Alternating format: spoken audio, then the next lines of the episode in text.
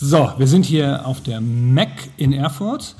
Ich sehe spontan ein siebenköpfiges Publikum. Ihr müsst jetzt mal kurz so tun, als wärt ihr 100 und damit man euch auf der Aufnahme hört. Genau. Sowas wie Yay wäre super.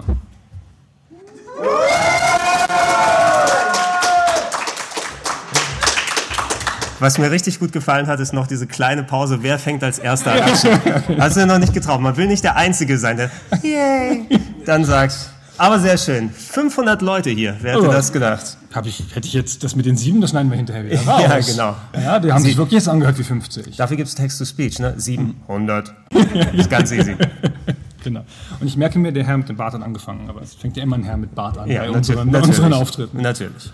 So, worüber wir reden wollen, erstmal, ihr kennt uns alle, aber wir stellen uns nochmal noch mal, noch mal, noch mal vor. Der großartige Mensch hier ist der Gregor Katzius. Katzios. Ja, Mit so einem genau. richtig harten griechischen Oss hinten, oder? Ich, äh, ich hoffe mal. Ne? Also es hängt davon ab natürlich, wer einen dann vorstellen darf oder worum es dann gerade geht. Aber ich bedanke mich für diese äh, wunderbare Ankündigung. Genau, der Gregor Katzios. Ich bin aktuell hauptsächlich als Moderator bei Rocket Beans TV unterwegs, aber habe mit den Jahren schon sehr viel gemacht. Äh, bei MTV Game One war ich Redakteur und Redaktionsleiter. Und äh, in Sachen Podcast, was wir hier dann heute machen wollen, bin ich auch seit zehn plus Jahren mit dem Plauschangriff unter anderem unterwegs. Und den mache ich immer noch. Zusätzlich noch den Gedankensprung-Podcast über äh, YouTube und andere Geschichten der RPG Heaven. Und äh, ich bedanke mich sehr bei dem Gunnar Lott, der mich natürlich dann hier eingeladen hat, um von dem wunderbaren 2000 Leute Publikum hier zu sprechen. Denn dich muss man, glaube ich, auch nicht wirklich groß vorstellen, was Podcasts angeht. Gerade sind nochmal 200 Leute dazugekommen Ja. eben, also deswegen hat es ein bisschen geruckelt im Hintergrund. Moment 204. Ich bin, bin Gunnar Lott. Ich habe früher eine Karriere im Spielejournalismus gehabt, als es den noch auf Print gab, also auf gedruckten Zeitschriften. Arbeite seit ein paar Jahren in der, in der Spieleindustrie und äh, in der PR, in den Public Relations. Und vor allen Dingen mache ich den Podcast Stay Forever, einen Retro Games Podcast zusammen mit meinem guten Freund Christian Schmidt, der heute nicht hier ist und mir nicht ins Wort fallen kann, was ja auch mal schön ist. Was er ja sonst immer tut. Schickte dir sonst immer per E-Mail, wenn du ohne mich podcastest, spiel ab und zu mal hier diese Einwürfe ab. Ne? So geht das nicht, Gunnar. Was redest du da wieder? Das ist ja völliger Mumpitz, Gunnar. Völliger Mumpitz. Also, Alles nee. falsch. Jetzt habe ich dich unterbrochen, Entschuldige. Ja, alles gut. Einer muss es ja machen. Einer, einer, einer, muss einer es ja darf machen. es machen. Genau. So, worüber wir reden wollen, wir haben nun so ein ganz vages Thema. Wir wollen natürlich über Games reden und über Retro-Games. Das ist ja so ein bisschen Markenzeichen, machst du ja auch viel in dem Bereich. Mhm. ja. Ähm, und wir dachten, wir leiten mal so ein bisschen her unsere unterschiedliche Sozialisation als Gamer, unsere, unsere Gamer-Werdung. Genau. Jeder hat ja, wenn er so lang wie wir in Sachen Videospielen und Computerspiele unterwegs ist, jeder hat ja so ein bisschen leicht anderen Weg bis hierhin gefunden. Und im Grunde, als wenn du eine Ausbildung für die Arbeit machst, nur bei uns ist diese Ausbildung das ganze Leben lang passiert, dass uns das zu diesem Punkt hingeführt hat. Wenn man mal ein bisschen zurück, ich glaube, das letzte Mal, wo wir richtig gemeinsam gepodcastet haben, noch mit unserem werten Kollegen Schmidt und Käufer, der Fabian ist ja bei euch auch mittlerweile mit Super Stay Forever. Zack. Na? Zack, gleich mal gegriffen und dann die Ressource dann äh, weiterverwendet. Aber das letzte Mal haben wir vor vielen Jahren mal den ja, ganz grob genannten PC versus Konsole Cast dann gemacht, um mal zu sehen, weil wir so unterschiedliche Herangehensweisen dann haben, ähm, was ja auch ein bisschen zu was anderem resultiert ist als das, was wir ursprünglich gedacht haben, weil da haben wir natürlich gesehen, das ist alles viel nuancierter als so ein Schwarz gegen Weiß. Und äh, ja, wir haben uns gedacht, was wir hier heute mit äh, oder untereinander besprechen können, mit euch hier mal, was wir euch präsentieren dürfen und mal zurückgehen und schauen, wie sind wir eigentlich zu den Spielern, zu den Leuten geworden, die wir heute sind. Und da habe ich dir vorher auch gesagt, hey, ja, ich bin so ein bisschen wirklich mehr im Konsolenlager unterwegs, spiele sehr viel auch heute noch Retro-Games vom Mega Drive, vom NES, vom Master System und so weiter und so fort. Aber ich glaube, es wird bei den Anfängen nicht so ultra viel anders bei uns beiden aussehen, weil wir sind Deutsche hier, wir sind Computerkinder, kann man nicht anders sagen. Ne? Das ist natürlich richtig. Ich habe ein bisschen gedacht, wir machen jetzt einen harten Gegensatz auf. So, wir machen jetzt hier Kassettenkind. Ja, ich, bin, ich bin das Kassettenkind und habe mit der Data-Sette meine ersten Spiele geladen und dachte, der Georg, der ist ja noch jung. Ja, der ist ja, der ist ja Ich bin- viel jünger als ich. Ja. Junge, knackige 41. ja. Der ist bestimmt ein reines Cartridge-Kind, ja, der immer so irgendwie gepustet hat und dann so krack rein. So. Krack rein. Wobei, früher hast du zu Cartridges auch äh, hier Kassetten ja auch gesagt. Ne? Also wenn du es ganz grob dann runterbrichst, ähm, ich kann sagen von mir aus, ähm, ich habe sehr, sehr früh angefangen, auch wenn ich jetzt junge, knackige 41 bald werde. Ich äh, bin quasi schon seit Anfang der 80er quasi im Video- und Computerspielbereich unterwegs, weil ich einen sehr technikaffinen Onkel hatte und der hat wirklich damals immer darauf geachtet, so Cutting-Edge-Technologie für damalige Verhältnisse. Er hat einen Videorekorder mit einer Kabelfernbedienung gehabt in den 80ern. Das heißt also, du konntest, du musstest nicht am Videorekorder stehen und Play drücken, sondern mit dem Kabel, mit einem kleinen Gerät auf dem Sofa sitzen und dann Play und zurückspulen und so weiter. Und natürlich hat er auch äh, eine Konsole dann gehabt, weil damals war es Atari 2600 sehr vorherrschend und mit den Klassikern Space Invaders und Frogger, Amida und wie sie alle drum und dran heißen. Und äh, auch ich bin dann quasi mit von der Pika auf mit Pac-Man und den anderen Sachen aufgewachsen und das vom ganz kleinen Kindesalter. Also mein, meine ersten Erfahrungen waren tatsächlich Konsole, Atari 2600, ganz grobe Pixel, die dann im Kreis gefahren sind oder sich gegenseitig als die sahen fast aus wie Cowboys, aber man konnte sich den Rest denken, gegenseitig abgeballert haben. Das war so mein Einstieg. Welches Alter warst du, als du Atari VCS gespielt hast? Allererste Erinnerung würde ich sagen, ich war wahrscheinlich vier oder fünf oder so. Ne? Also so ganz grob, wenn ich dann zurückgehe. Das ist natürlich alles mittlerweile noch schemenhaft, aber ich kann mich noch wirklich erinnern, dass es noch schon zu Vorschulzeiten gewesen ist teilweise. Das ist ein bisschen das Trauma meines Lebens. So, ich bin ja schon alt und habe relativ weite zurückliegende Erfahrungen äh, mit mhm. Games. Und ich bin halt 50 und ich habe aber erst mit 14 angefangen zu spielen, weil ich zur Konfirmation das Atari oh. VCS bekommen habe. Ja? Und dann treffe ich so junge Leute wie den Gregor, vor dem habe ich zehn Jahre Lebensalter Vorsprung. Mhm. Dann hat er aber mit vier schon angefangen, wie so ein Wunderkind, wie Mozart. Ja? und hat dann ungefähr den, dieselben Sachen durchgemacht. Ja? Also ungefähr zur selben Zeit auch angefangen. Ja. Nur, dass es halt viel kleiner war. Ich muss sagen, du hattest äh, noch 14 Jahre Zeit, mhm. dem ein bisschen mal was anderes zu tun, als gleich in dieser Spirale gefangen zu werden, weil natürlich ist es auch nur ein Aspekt, ein Teil mhm. unseres Lebens und unseres Hobbys, wo wir uns ausgelebt haben. Aber wie man es heute dann eben sieht, so komplett losgekommen oder nur als Hobby ist es ja nicht wirklich geblieben, sondern es ist immer Teil gewesen. Und du konntest zumindest auch mal ein paar andere Sachen austarieren. Also ja, ich habe auch mal Fußball gespielt. Ja. Man, man, ich habe mal Fußball geschaut. Man sieht es nicht mehr jetzt so. Wenn ich jetzt Fußball spiele, sieht man nicht mehr, dass ich früher mal in der Jugend gespielt ja. habe. So. Ich kann einwerfen, ich war aber natürlich, ich war auch ein dickes Kind damals. Ne? Das heißt auch, ich habe Asthma hm. und äh, das war schwierig dann von wegen Bewegungen alles drum und dran. Mit einer Vorliebe für natürlich Filme gucken, Computerspiele spielen plus die Großeltern haben sich auch nicht wirklich um vernünftige Ernährung gekümmert, bei denen ich dann häufig gewesen bin. Das heißt, ja, kannst mal schön am Atari spielen und schön mal eine Tüte Chips wegfuttern. Ne? Und äh, dementsprechend hat sich das, glaube ich, ein bisschen selbst unterfüttert, gerade in der Jugend. Schon so ein Klischee-Ding dann. Es ist schon ja. ein Klischee, aber ja. irgendwo müssen die Klischees ja herkommen. Kann man fast schon sagen, wir haben die Klischees geprägt. Zumindest mal. Ach, wegen uns? du meinst, die Leute haben uns zugeguckt okay, und deswegen dachten sie, ah, so ich, sind ich Gamer. Ich, schließe dich da mal aus, aber ja. das royale Wir, also zumindest. Es sind natürlich viele Klischees, die sich bis heute auch noch halten, aber ähm, es hat natürlich irgendwo seinen, seinen Kern in der Wahrheit oder so. Ne? Und wenn du deine Unterhaltung primär dann zu Hause oder vom Fernseher stattfindet. Ich bin natürlich auch als Kind dann rausgegangen und mhm. gespielt und alles drum und dran, aber natürlich schon mal ein bisschen breiter gewesen als andere Kids. Wenn ich mal Fußball spiele, nach zwei Minuten habe ich keine Luft mehr, lass mal sein. Deshalb wurde es schwierig. Oh, das ist ein Selbst, Selbstaufarbeitungspodcast hier gerade. ja, genau, voll die Selbstaufarbeitung. Ja, wir, haben, Psychotherapie. Genau, genau. Wir, wir, wir, haben zumindest, also wir werden wahrscheinlich ja. nicht so weit auseinanderlegen, was die mhm. Erfahrungen angeht. Du bist aber natürlich vom, im Teenageralter dann dazugekommen. Ne? Genau, wir fangen mal ganz vorne an äh, und das ist tatsächlich gleich. Ich habe mit dem Atari VCS angefangen, so richtig. Und ich hatte aber so ein Äquivalent im Bekanntenkreis zu deinem Onkel, mhm. nämlich die Eltern vom Sascha, mhm. die hatten alles. Alles. Die hatten drei Videorekordersysteme nacheinander. Oh, die hatten Betamax VCS und Video 2000. Oh. Ja, und die haben ihrem Sohn halt einziges Kind, alles, alles immer gekauft. So. Und da habe ich mich dann so immer so rangezeckt, so, ne? So, mhm. Sascha, haben wir heute mal Zeit? Ja. ja. Ich würde vorbeikommen, wenn du möchtest. Ja. Wenn du keine Zeit hast, ja, lass mir, okay. pack einfach den Schlüssel. ja, genau. ich, ich, ich setze mich auch einfach so neben dich, während du was anderes machst. Das war ja, war ja, die waren ja früher die frühen Let's Plays, ja. ja, ne? Da hat halt jemand gespielt und das auch so kommentiert und so. Jetzt gehe ich ja immer auf den Links und ich so, ja, ja, cool. Darf ich auch mal? Nein! Ja, ist okay, ist okay, ist okay. Ich sitze hier ganz ruhig, bis du müde wirst. Ja, und der hatte dann ein Intellivision Mhm. Das war crazy. Ich kenne sonst niemanden, der in dieser Zeit ein Intellivision hatte. Das war so eine coole Seitenerfahrung und der hatte dann auch relativ schnell den, den VC20 und danach noch den C64 mhm, natürlich, ist ja klar. Ne? Ja. Und danach dann den Amiga und so weiter. Und der hat mich dann sozusagen per Generation da durchgetragen. Ich habe mit Konsole angefangen, mhm. also mit Intellivision und mit Atari und bin dann durch ihn sozusagen zum Heimcomputer gekommen und dann auch da geblieben. Mhm.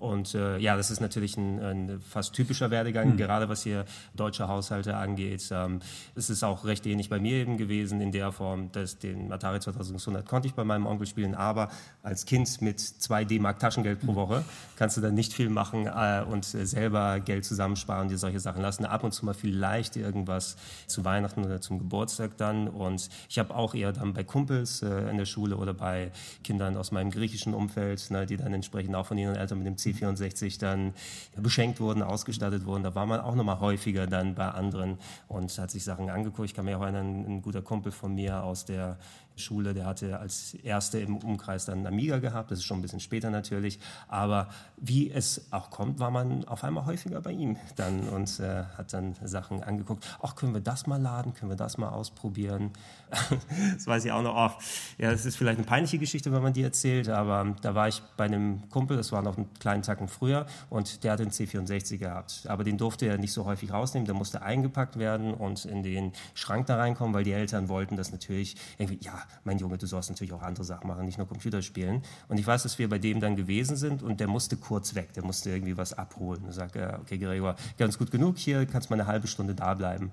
Und dann Zeiten vorm Internet, kannst nichts machen, hast keine Handys, hast nicht so, sonst was. Ich sitze da in der Wohnung ganz alleine, wenn der da unterwegs ist.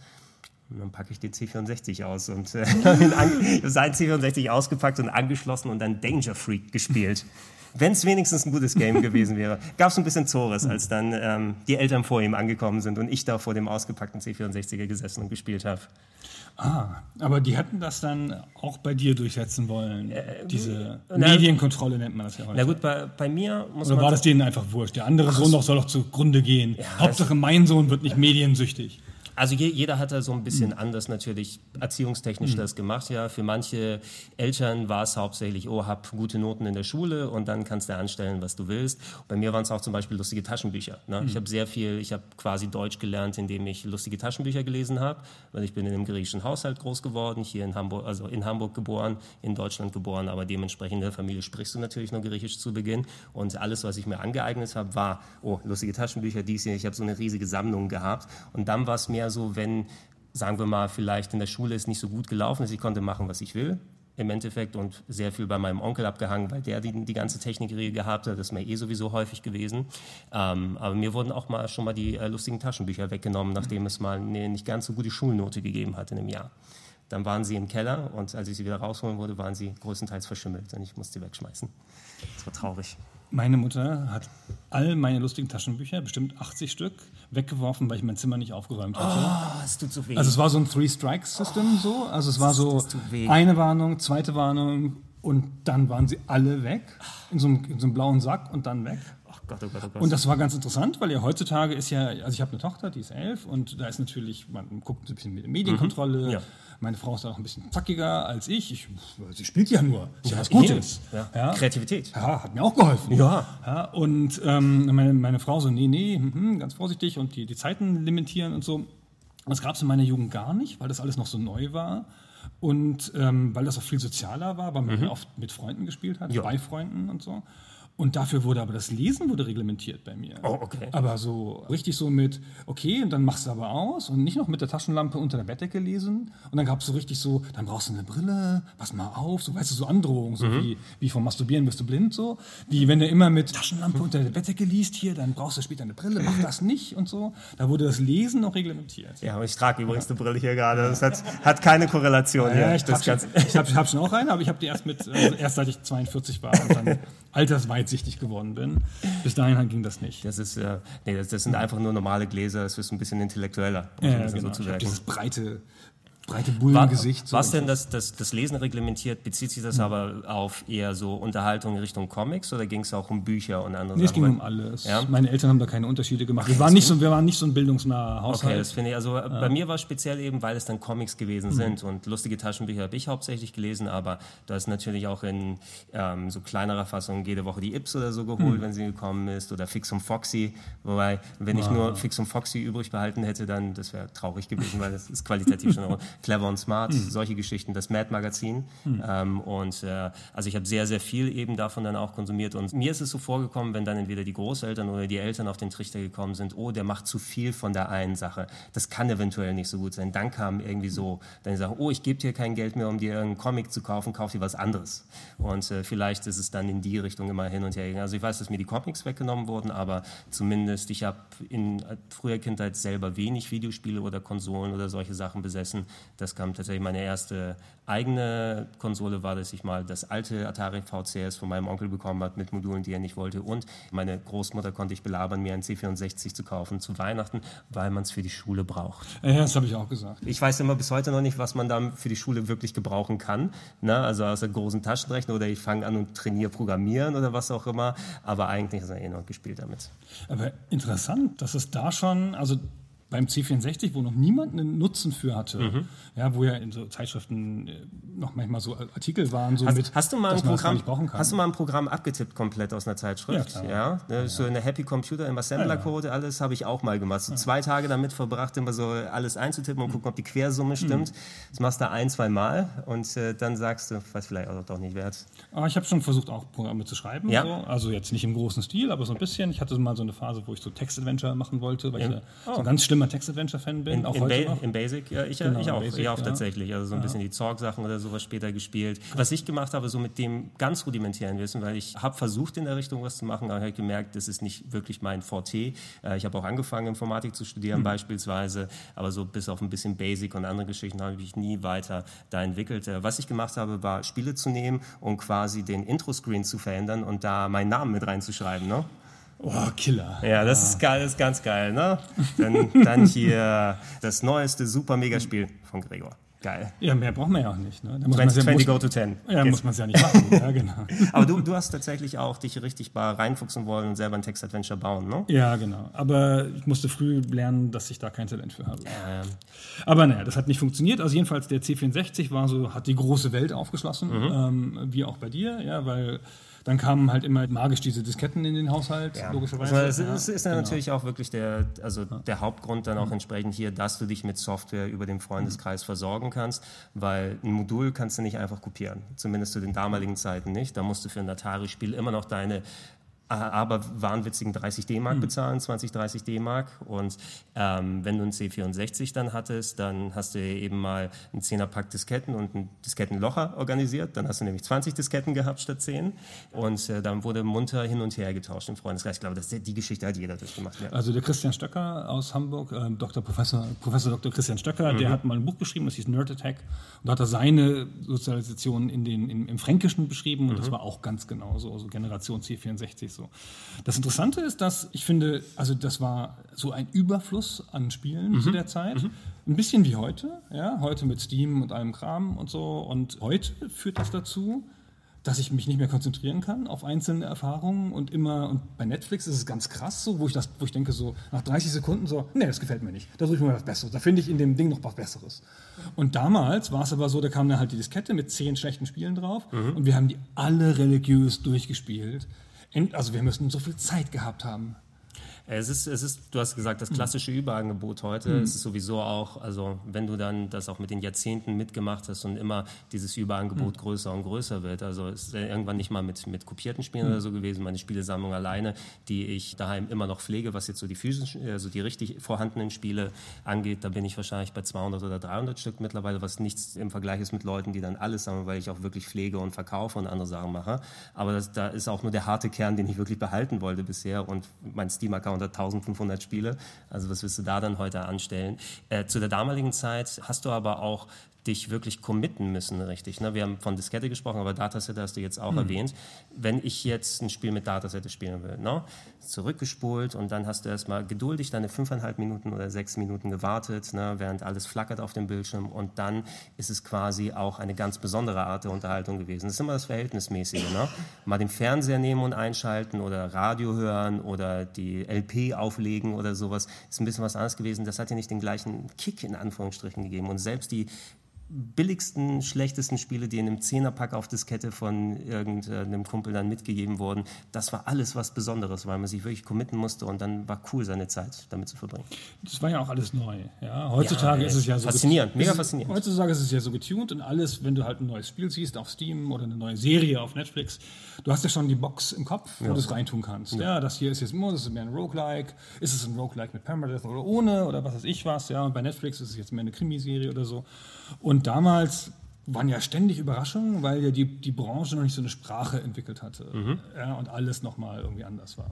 Ja, eins meiner absoluten Lieblingsgenres, was sich bis heute hält, ist das Grafik-Adventure, also Text-Adventure auch im Bedingten, weil man natürlich da auch so ein bisschen was mitgenommen hat, aber so für mich fast schon eine religiöse Erfahrung, kann man sagen. Genau das, was du ausgeführt hast, du weißt nicht, was für eine Art Spiel das ist, aber auf einmal hatte ich Maniac Mansion damals da für den C64 und du machst es rein und siehst, scheiße, ne? Also ich hatte auch voll Schiss, in dem Haus da rumzulaufen, weil dann auch natürlich... Ja, weil du auch noch so klein warst. Genau, so klein. Ich war ich ja schon 18.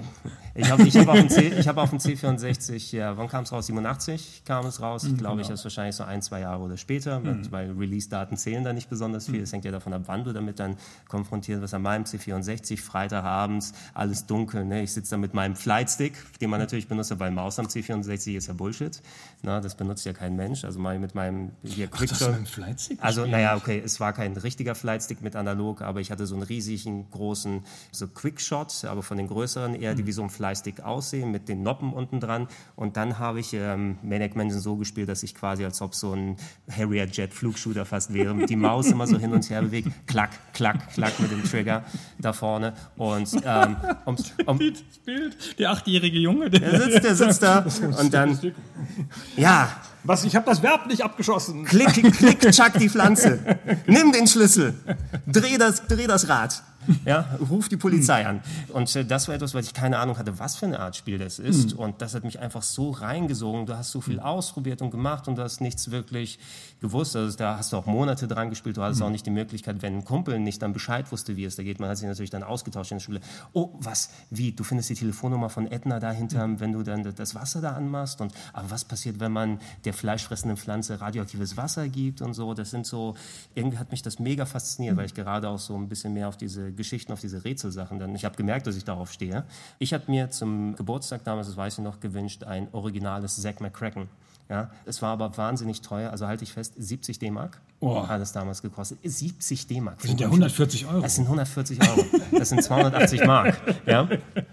Ähm, und ich habe mich so schlecht gefühlt, nach mm. so viel Geld oder sowas mm. dann entsprechend zu fragen. Aber meine Mutter hat mir das dann geschenkt mm. und dann diese Verpackung dann zu haben, das originale Spiel mit Zack McCracken, was ich übrigens für zweieinhalb Jahre lang nicht richtig durchspielen konnte, hm. weil ich nicht wusste, wie man das mit dem Ei und der Mikrowelle im Flugzeug macht, damit man das dumme Feuerzeug holt, was direkt der Anfang eigentlich ist. Aber das Spiel erzählt das einem alles nicht und du kannst 500 Stunden andere Sachen machen, ohne weiterzukommen. Es war einfach fantastisch. Ne? Ich habe heute noch diese Zeitung. Ich habe leider die Verpackung nicht mehr. Die hätte ich mir wahrscheinlich ein bisschen besser erhalten, sondern ich versuche auf die Sachen zu achten. Ich habe noch sehr viele LucasArts-Sachen im Originalkarton daheim stehen, alle Monkey Islands beispielsweise. Aber ich habe die Zeitung aus dem fernen Jahr 1997, die beigelegt war. Also stand auf, mhm. dass sie aus dem Jahr 97 ist. Ach, das war auch eine schöne Erfahrung. Aber, aber du bist ja dann abgewichen. Das ist ja der gerade Weg. Das ist der gerade Weg. Ja, das genau. ist der gerade Weg. Ich bin den gegangen und dann halt zum Amiga weiter und dann mit dem Amiga zum PC. Logischerweise mhm. ist ja einfach das Upgrade. Und dann äh, bin ich halt da geblieben bei den Genres. Mhm. Ich bin beim Text-Adventure geblieben, beim Grafik-Adventure Adventure, dann kam der Shooter dazu über den PC und solche Sachen so. Aber du bist ja schon ins Cartridge-Land ausgewichen. Wie kann denn das passieren? Ja, ich bin einem aufrechten deutschen Kind. Das, das, ist, das ist eine ganz traurige Geschichte damals noch. Nein, traurig ist es nicht, aber tatsächlich, ich habe irgendwo mal diesen, diesen Schlenker gemacht, der mich eben bis heute quasi bestimmt hat. Meinen ersten eigenen PC hatte ich im Jahr 2000 erst. Hm. Also ist auch mittlerweile fast 20 Jahre her. Das klingt vielleicht noch nicht so lange her, aber da war ich eben auch schon im Erwachsenenalter, wo ich mir den dann leisten konnte. Es war einfach eine Geldfrage in der Richtung aus, weil ähm, C64 gerade noch so gewünscht. Ich habe nicht wirklich viel Taschengeld bekommen damals als Kind und habe mich dann eher mit so Budgetspielen dann über, äh, hier über Wasser gehalten. Und wenn wir in Griechenland gewesen sind, wenn wir als Familie im Urlaub dann in die Heimat gefahren sind, dann äh, für die sechs äh, Wochen über die Sommerferien, dann bist du dann natürlich auch mit der Automatenkultur groß geworden. Das hört man auch so ein bisschen aus meinem Alterskreis dann raus. Oh, hier in Deutschland hast du natürlich keine Spielautomatenkultur, weil es ja zusammengeworfen wurde mit dem Glücksspielautomaten. Dementsprechend ähm, kein Eintritt unter 18. Überall anders. Ne? Kids rappelvoll Spielautomaten, Street Fighter, Bubble Bobble, Tetris, Double Dragon und wie die Geschichten alle heißen. Also war ich da entsprechend geschädigt, weil wenn ich dann in Griechenland gewesen bin, selbst das kleine Dorf, wo ich daherkomme, ähm, wir hatten drei Spielhallen da ne? Hm. und die waren alle mit unterschiedlichen Automaten ausgestattet. Ich kann mich auch noch zwar ein paar Sachen sehr gut erinnern aus meiner Jugend und Kindheit, aber es sind dann mehr so punktuelle Sachen, so Momente oder Emotionen, die man da gespürt hat. Und ich, ich sehe noch vor mir das Bild, dass ich in dieser Spielhalle sitze im Jahr 88, 89. Ne? Da sitze ich gerade auf dem Double Double Dragon Automaten und ich habe so eine kalte Flasche Cola und ein leckeres Sandwich, was die da mhm. ausgegeben haben. Und dann sitze ich da, ich spiele Double Dragon und ähm, The Power von Snap läuft im Hintergrund. Das sind so Sachen, wo ich dann sage, ja geil, das, das ist richtig, richtig, richtig gut. Ne? Und die Sachen konntest du nur bedingt auf dem C64 mhm. spielen. Da gab es ab und zu mal so ein paar Arcade-Umsetzungen. Ghosts and Goblins habe ich genannt, wunderbare Musik übrigens. Mark Cox, Cooksey oder so, ich weiß gar nicht mehr, wer den Soundtrack gemacht hat. Ähm, ganz anders als die Spielhallen-Varianten, aber du konntest dich bedingt da so ein bisschen austoben. Ähm, ich konnte es mir nicht leisten, mir einen Amiga zu holen. Ich konnte mir sowieso einen PC nicht leisten, weil das wurde selbst mit der 286, 386er Ära. Ich habe Zeitschriften verschlungen, wirklich. Die Happy Computer habe ich ein bisschen gelesen vorher, die Powerplay war mein, meine Bibel. Ne? Ich habe immer jede Powerplay geholt, wenn sie rausgekommen ist und ähm, auch fein säuberlich die grünen Zettel gesammelt für die Tipps und Tricks, selbst für Spiele, die ich nicht hatte und die dann durchgelesen. Und ich war immer so fasziniert, oh, ich würde so gerne sowas wie, wie Ultima 7 spielen ne? und ähm, die, die ganzen anderen Geschichten. Wing Commander, what the hell, das sieht ja fantastisch aus, aber ich kann mir keinen 286 leisten, ne? um solche Sachen mitzunehmen. Und da war es eben nochmal über den Onkel, den ich erwähnt habe, der ist tatsächlich eher im Konsolenlager geblieben und hat mehr in Richtung Sega sich dann weiterentwickelt, also weiterentwickelt, nennen wir es mal so. Ein Sega Master System, irgendwann Sega Mega Drive und sowas gehabt. Und ähm, ich konnte erst wirklich später anfangen, so ein bisschen nebenbei zu arbeiten, mir was zu verdienen. Trotzdem war ein Computer in weiter Ferne, weil da musst du wirklich mehrere hundert Mark bezahlen, PC sowieso. Und die günstigeren Sachen waren, mir selber ein Master-System zu kaufen, mir selber ein Super Nintendo irgendwie später dann zuzulegen. Und ich habe beispielsweise dann bei der Familie ausgeholfen und bin abends mit denen äh, putzen gegangen, na, wo die, wir dann Großraumbüros dann so äh, sauber gemacht haben. Und ich habe dann immer so ein bisschen Geld dann dafür bekommen, irgendwie fünf Mark für einen Abend dann komplett arbeiten und mithelfen. Und dann hast du monatelang gearbeitet na, dafür und Zuerst habe ich mir so eine Musikanlage geholt, damit ich endlich auch mal einen Kassettenrekorder und Schallplattenspieler habe. Mein erster ein eigentlich. Tower? Ein Tower, genau. Es ja. war so ein, so ein vom Quellekatalog natürlich immer alles. Das war Universum, so, Universum. Eindeutig, genau. Ja, ja. Ein Universum. Da war aber auch alles fest miteinander aus einem Guss. Ne? Das sah so, so aus, als ob das ah, einzelne ah, baute. Später habe ich mir natürlich einzelne, ne? so einen schönen Technics-CD-Player oder einen Onkyo-Receiver und alles drum und dran. Das war aber so ein, so ein 200 D-Mark, alles mit fest installiert, ne? mit einem kleinen Equalizer, Kassettendeck, mit einem Plattenspieler. Meine erste eigene Schallplatte, Hey Stupid von Alice Cooper aus dem Jahr 91 als Rock und Heavy Metal dann äh, zuhöre. Ich hatte übrigens auch mal ganz lange Haare. Ne? Klassischer, klassischer Geschmack. Klass, ja, ganz, ja. ganz klassisch und so weiter gewesen. Und das Zweite, was ich mir zugelegt habe nach monatelanger Arbeit, war dann ein eigenes Super Nintendo, weil es mhm. einfach auch das bezahlbarere war mhm. und weil ich eben auch so durch diese Automatenkultur und eben durch das familiäre, wo ich dann Master System und Sega Sachen gespielt habe bei meinem Onkel, einfach so auf den Trichter gekommen bin, ja, diese coolen Action Sachen, diese inszenierten, diese Shooter, diese Jump'n'Runs und sowas, diese Marios, diese Sonics, die haben mich richtig begeistert. Und leider ist es, also leider kann man in dem Grunde sagen, es hätte wahrscheinlich eine dezent andere Entwicklung gewesen, weil ich bin sehr zufrieden damit, wie meine Spielentwicklung dann gegangen ist, weil ich liebe diese Spiele und bin dann eher später sogar im japanischen Rollenspiel hauptsächlich gelandet, von wegen Komplexität, aber auch entsprechend Grafik und Spaß und Anspruch und so weiter. Ich bin überhaupt nicht in dieser Welt drin gewesen, was dann eben die Rollenspiele auf dem PC angeht.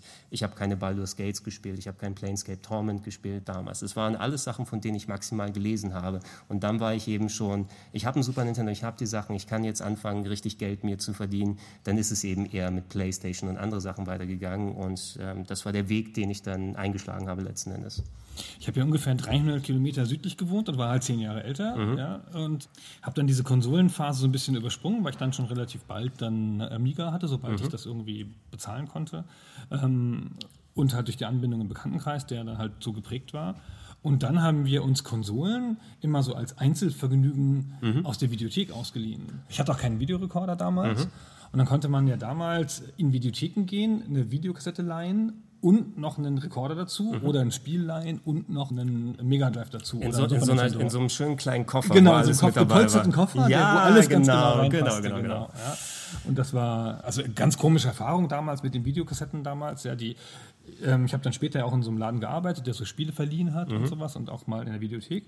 Und die haben alle, das habe ich nicht gewusst, die haben alle ein magisches Gerät, da stehen, auf dem jeder Film läuft. Mhm. Und dann kommst du von zu Hause, sagst, der Film, der rauscht. ja, und dann legen die den kalt lächelnd in ihr Gerät ein, tschack, und da geht er.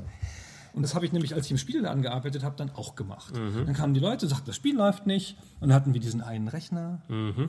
auf dem keine Virenscanner drauf waren, nicht mhm. irgendwelcher Scheiß und so, alles sauber. Und dann haben wir es eingelegt, haben gesagt, tut mir leid, kann ich nicht umtauschen. Das läuft ja, läuft das, ja. funktioniert ja. Läuft, ne? Ich weiß nicht, was sie da machen. Ist ihr Rechner nicht stark genug das zu Hause? das tut mir leid. Und dann sind sie immer, dann, das, das können sie nicht zugeben, dass der Rechner nicht stark genug ist. Dann gehen sie nach Hause und tauschen es nicht um. Egal, ähm, was ich damit sagen wollte, war, also ich hatte so diesen Überfluss der, der Amiga-Spiele mhm. damals und diese Ästhetik, das fand ich halt genau das. Also, und das ist, und das ist auch, glaube ich, das ist eine konträre Ästhetik. Mhm. So, wenn du auf diese Amiga-Ästhetik stehst, das ist eine bestimmte Art von Pixel-Look, auch so ein bisschen darker und so. Mhm. Und mhm. Und ich habe jahrelang gefremdelt mit den japanischen Sachen, mhm. dann so auch mit, mit, mit, Mario und so. Ich habe dann schon hab dann natürlich auch Tetris gespielt auf dem Super Nintendo, äh, auf, dem, auf, dem, auf, dem, auf dem Game Boy mhm. und all diese Sachen auch schon versucht in der Peripherie mitzunehmen. Ich habe da auch im Spielladen gearbeitet, wo ich dann quasi Zugriff auf alles hatte. Aber ich habe immer mit der Ästhetik gefremdet. Mhm. Ich kam halt vom Amiga. So. Und das japanische Rollenspiel hat sich mir echt viele Jahre nicht richtig erschlossen. So. Es ist auch nicht so verwunderlich, weil wir auch hier in Europa sehr wenig bekommen haben, was hier offiziell rausgekommen mhm. ist. Und du schon damals hättest anfangen müssen, theoretisch Sachen zu importieren und Region-Free Umbauten mhm. und Adapter und so weiter zu haben. Das ist mehr dann im, im Teenager- bis Erwachsenenzeitalter für mich gewesen, also in den 90ern bis spät 90er. Und die Playstation war allerspätestens so der Startschuss, wo ich angefangen habe, mir alles umbauen zu lassen und Sachen aus den USA und Japan importiert habe. Mein Regal ist rappelvoll mit Japano-RPGs seit der Final Fantasy VII-Ära zum Beispiel, ist alles also also voll damit mittlerweile. Ähm, ich also meine, meine Entwicklung sieht ähnlich aus, nur eben leicht von der anderen Perspektive. Ich habe mir tatsächlich auch Konsolen aus der Videothek ausgeliehen, aber dann die Konsole, die ich gerade nicht hatte, um mir an einem Wochenende, wo ich noch keinen SNES habe, ich möchte aber Exley spielen von Konami, was ein sehr schöner Shooter ist, wer es mhm. äh, kennt. Also das mit dem Koffer ausgeliehen und dann hat man es natürlich am Wochenende gemacht, weil ähm, Sonntag war zu. Das heißt, du leistest dir Samstagmorgen aus und musst nur einen Tag bezahlen, weil du musst es ja am Tag danach erst zurückbringen und Sonntag ist frei. Das heißt, du hast Samstagmorgen bis theoretisch Montagabend, wenn es mit der Schule mhm. dann zurechtpasst. Und so habe ich auch ähm, dann später, wo ich selber diese Konsolen hatte, mir auch sehr viel aus der Videothek ausgeliehen. Ähm, sowas wie Terranigma, Illusion of Time, so die typischen Super Nintendo Action Adventures Rollenspiele, die gekommen sind. Aber ich habe mich dann eben irgendwann mal wirklich auf diesen Konsolenpfad begeben. Mein bester Kumpel, der hatte damals einen NES gehabt. Das heißt, ich habe nie selber einen NES besessen. Ja, das mag vielleicht ein, oh, ja, ich sehe schockierte Gesichter bei den 8000 Leuten, die hier mhm. gerade zuschauen und konnte mich aber sehr gut dann bei meinem Kumpel dann mhm. durch versorgen mit den Legend of Zeldas und Castlevanias und wie sie alle heißen, während ich bei mir dann die Sega-Sachen gespielt habe, am C64 noch gezockt habe. Ein Amiga habe ich auch sehr spät erst bekommen, aber dann quasi als so Hand-Me-Down, wo ein Kumpel aus der Schule bei mir sich eh schon im PC-Lager dann festgemacht hat und der hat seinen alten Amiga, glaube ich, für 200 oder 300 D-Mark damals verkauft, mit allem drum und dran. Mhm. Das heißt, das komplette Gerät, der, also der, der 500er, ein zweites Diskettenlaufwerk nochmal, was man wirklich gebraucht hat, weil versucht da mal Indiana Jones 4 drauf mhm. zu spielen. Ja, lädt den Vorspann, legen Sie Diskette 15 ein, zeigt zwei Animationen im Vorspann, legen Sie Diskette 2 ein, bevor du irgendwas gemacht hast. Äh, plus ganze Diskettenboxen und natürlich auch selber seine Codeliste, die er sich ausgedruckt hat für die selbst äh, äh, entsprechend sicherheitskopierten Spiele, weil du hast ja auch die Handbücher gebraucht, um dann die Abfrage zu machen bei die Fugger und was auch immer dabei gewesen ist. Und so habe ich mich immer im Nachhinein ein bisschen damit ausgetobt und meine Adventure-Liebe gefrönt im Speziellen. Aber im Grunde bin ich dann eher auf dem Konsolenpfad geblieben und habe mich nur ein bisschen umgeschaut, immer was es so noch auf den Computerplattformen gegeben hat. Und natürlich in der Schule. In der Schule recht viel ähm, in den 90ern Informatikunterricht. Da kannte man auch entsprechend den Hausmeister, der ihn auch nachmittags dann reingelassen hat in den Computerraum. Und meine richtig computeraffinen Kollegen in der Schule, die auch einen PC besessen haben, die damals damals, ja, ja, Moment, ich kann dir in DOS noch mal ein bisschen Speicher freigeben, dann läuft das hier bei dir auch. So, oh, okay, oh Gott, oh Gott, was ist das denn? Dann waren es eben solche Sachen wie Doom, wie Duke 3D, äh, die wir im Netzwerk dann gespielt haben. Und äh, ich habe mich zum Beispiel auch an äh, C&C versucht, Command Conquer, und habe gemerkt, ich kann Echtzeitstrategie nicht ausstehen. Mhm. Ne? Sondern ich bin ein Rundenstrategie-Mensch, ja. Gib mir die Battle Isles lieber, ne? statt die Command Conquers. Aber wenn du Duke gespielt hast, also Duke und Doom kamen ja so 93, 94, ja. da musst du ja noch sehr jung gewesen sein. Hast du da schon die 16. Schon, oder hast du die schon später dann noch gespielt? 16, 17 war ah, ich da genau, daneben. Ja. Also ja, also ich meine, du hast natürlich nie age appropriate, sagen mhm. wir mal, gespielt bei vielen Sachen. Also äh, Doom war ja am attraktivsten bei Teenagern mhm. auch allen ne? und Duke sowieso auch. Äh, und da hatten wir eine Batterie an 386, 486ern da, die es haben einigermaßen gut laufen lassen. Da weiß ich übrigens auch noch, wie wir dann das allererste Mal Windows 95 installiert haben. Ne? Da hatte der eine Kollege sich tatsächlich Windows 95 gekauft, als es rausgekommen ist und wir haben dann, wow, das neue Betriebssystem auf einem der Rechner der installiert ist, wenn nicht nur in Windows 3.11 ja, es war auch schon fast, es war spannend, ein verdammtes Betriebssystem zu installieren und sich Sachen da anzugucken. Also es ist relativ junges Alter, muss man vielleicht sagen, für Doom und für Duke 3D, aber im Grunde war das ja auch die Zielgruppe, die dann, also wenn, wenn ich mir mit acht Jahren hier die Rambos angeguckt habe und die Schwarzenegger-Filme, wiederum auf den technikaffinen Onkel zurückzugehen, der hatte natürlich hauptsächlich VHS, nicht mehr Betamax und Video 2000, aber hat sich alles aus der Videothek ausgeliehen. Ähm, er hatte so ein äh, Makrovisions-Entblocker-Gerät. Makrovision war der, war der Kopierschutz, der mhm. auf den VHS-Kassetten drauf war. Das heißt, es ist natürlich das Anrecht auf die Sicherheitskopie hier in Deutschland, dass du dir eine machen kannst, was die Videokassetten oder Videorekorder entsprechend Anbieter gemacht haben, ist es aber so eine Art Kopierschutz mit drauf zu tun, wenn du versuchst hast, zwei Videorekorder zu koppeln und dann anzuschließen, kamen immer die Störstreifen und die Geräusche und so weiter drüber, damit du eben nicht aus der Videothek die Sachen kopieren kannst. Er hat aber so ein Entstörungsgerät, was man dazwischen klemmt. Also die kriminelle Energie. Technikaffin. Technikaffin nennt man das. Ja. Weil von der Seite aus auch immer sehr viele aktuelle Filme oder sowas da waren. Ne? Dann war es eben nicht nur Zocken beim Onkel, sondern übrigens, der neue Schwarzenegger ist hier, übrigens, der Film ist da. Und im Freundeskreis haben wir uns dann auch eher dann im Actionfach dann umherbewegt. Wo sind die Chuck Norris-Filme? Wo ist American Ninja 7? Wo ist Bloodsport und die ganzen anderen Geschichten? Und das eine beeinflusst das andere. Ne? Ich war da schon im Studium. da hast du schon intellektuelle Filme geguckt.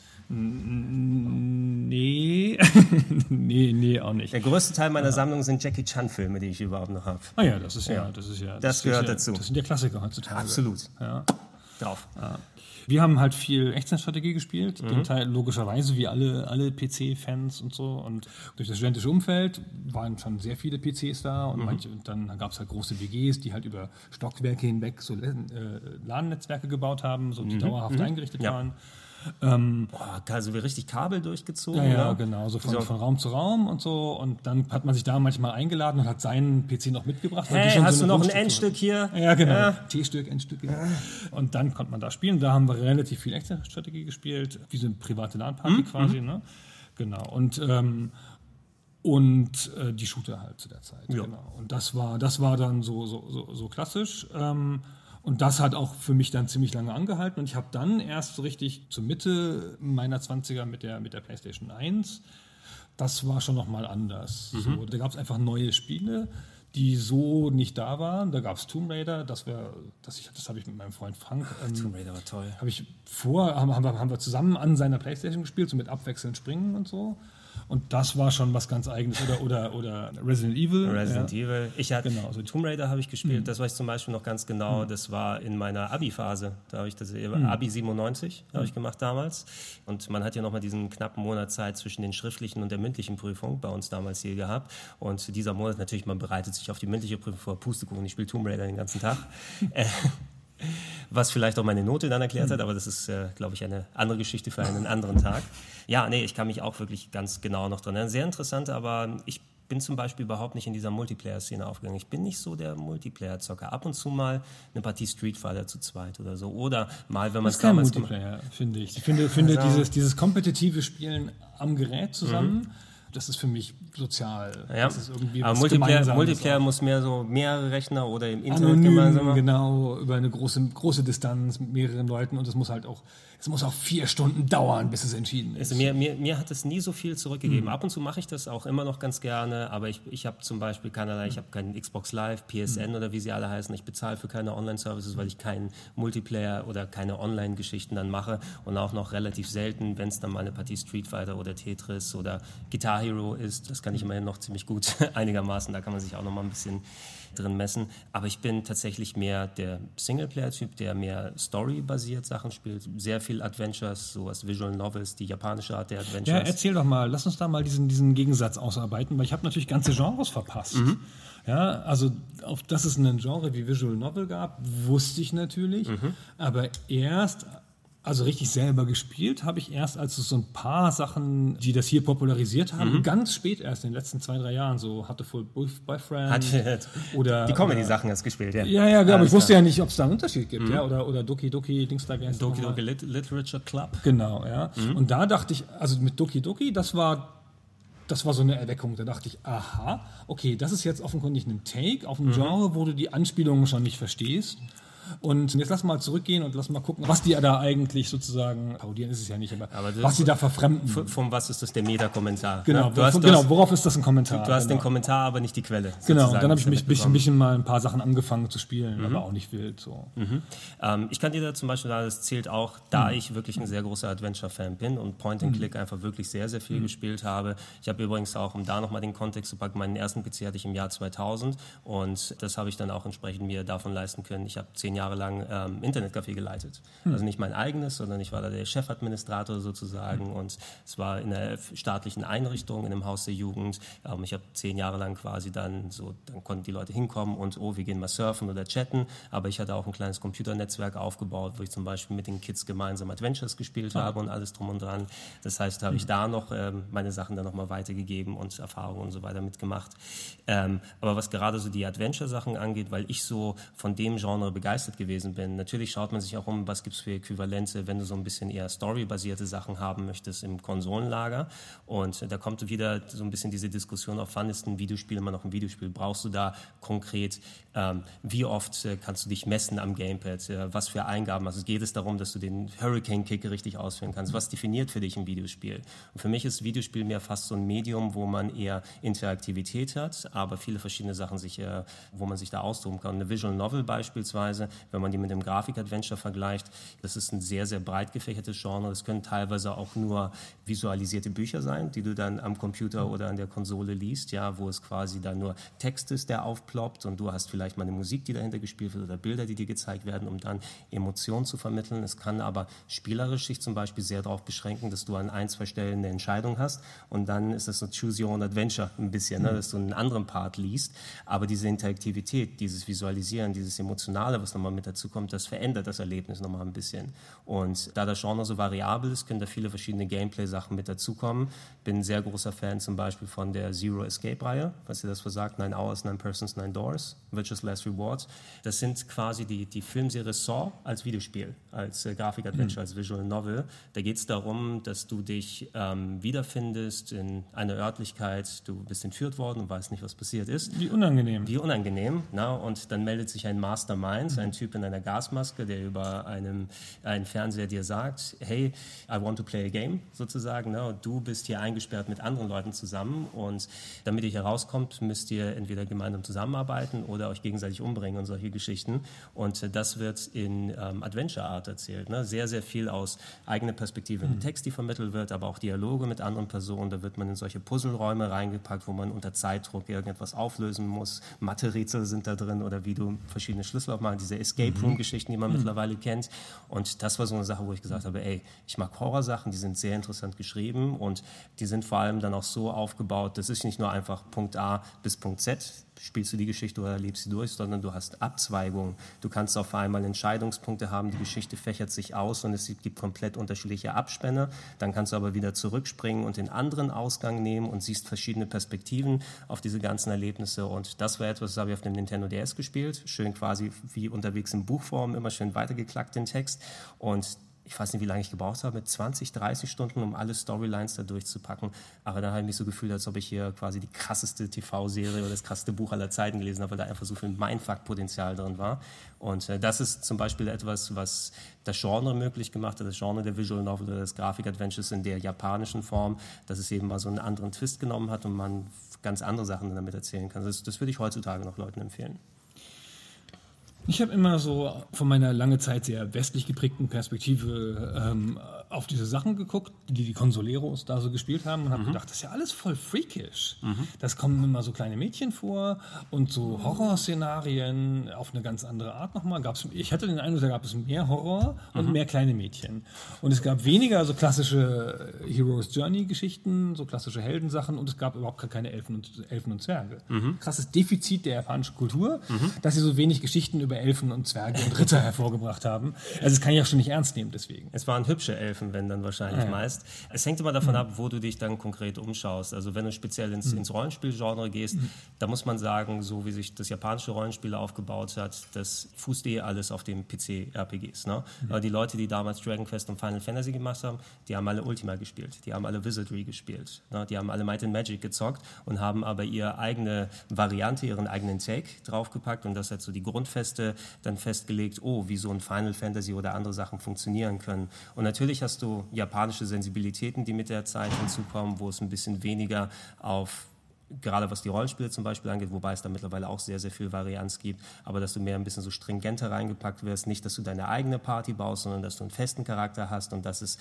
die Persönlichkeit und die Geschichte, die du erlebst und das ist so ein bisschen alles, da wirst du ein bisschen mehr an der Hand genommen und geführt, darfst dich aber in anderen Wegen da austoben und das hat so ein bisschen mitbestimmt, wie es dahin geht. Wenn du jetzt sagst, zum Beispiel so kleine Mädchen-Designs und mhm. andere Sachen, ist natürlich auch mehr so die japanische Sensibilität, hängt davon ab, was die Leute da gerne, die Konsumenten haben wollen und sehen. Das ist aber auch so ein bisschen ein Zerrbild, was man mhm. heutzutage mitbekommt. Weil das ist natürlich gerne, äh, wenn man Punkt, einen Aspekt einer Kultur oder eines, eines Umfelds vermitteln wird, da geht man gerne natürlich auf das Greifbare, auf das Verständliche und guck mal, oh, da hast du hier die japanischen Spiele, wo alle Helden kleine Mädels sind oder alle tragen Schuluniformen und sowas. Das ist auch ein ganz kleiner Aspekt, der auch für eine entsprechend spitze Zielgruppe gemacht wird, ist aber natürlich das klassische Klischee, ne, mit dem du dann hier äh, rausgehen kannst. Und ähm, was ich zum Beispiel auch faszinierend finde, wenn man da nochmal den Schlenker auf die Visual Novels oder die Grafik-Adventures machen muss, ist ein Genre, also die Sachen, die ich hier kenne, ist auch nur ein ganz, ganz kleiner Bruchteil. Es gibt so eine ganz große PC- und Computerkultur in Japan, die ich, weil sie nie übersetzt oder synchronisiert oder lokalisiert wurden,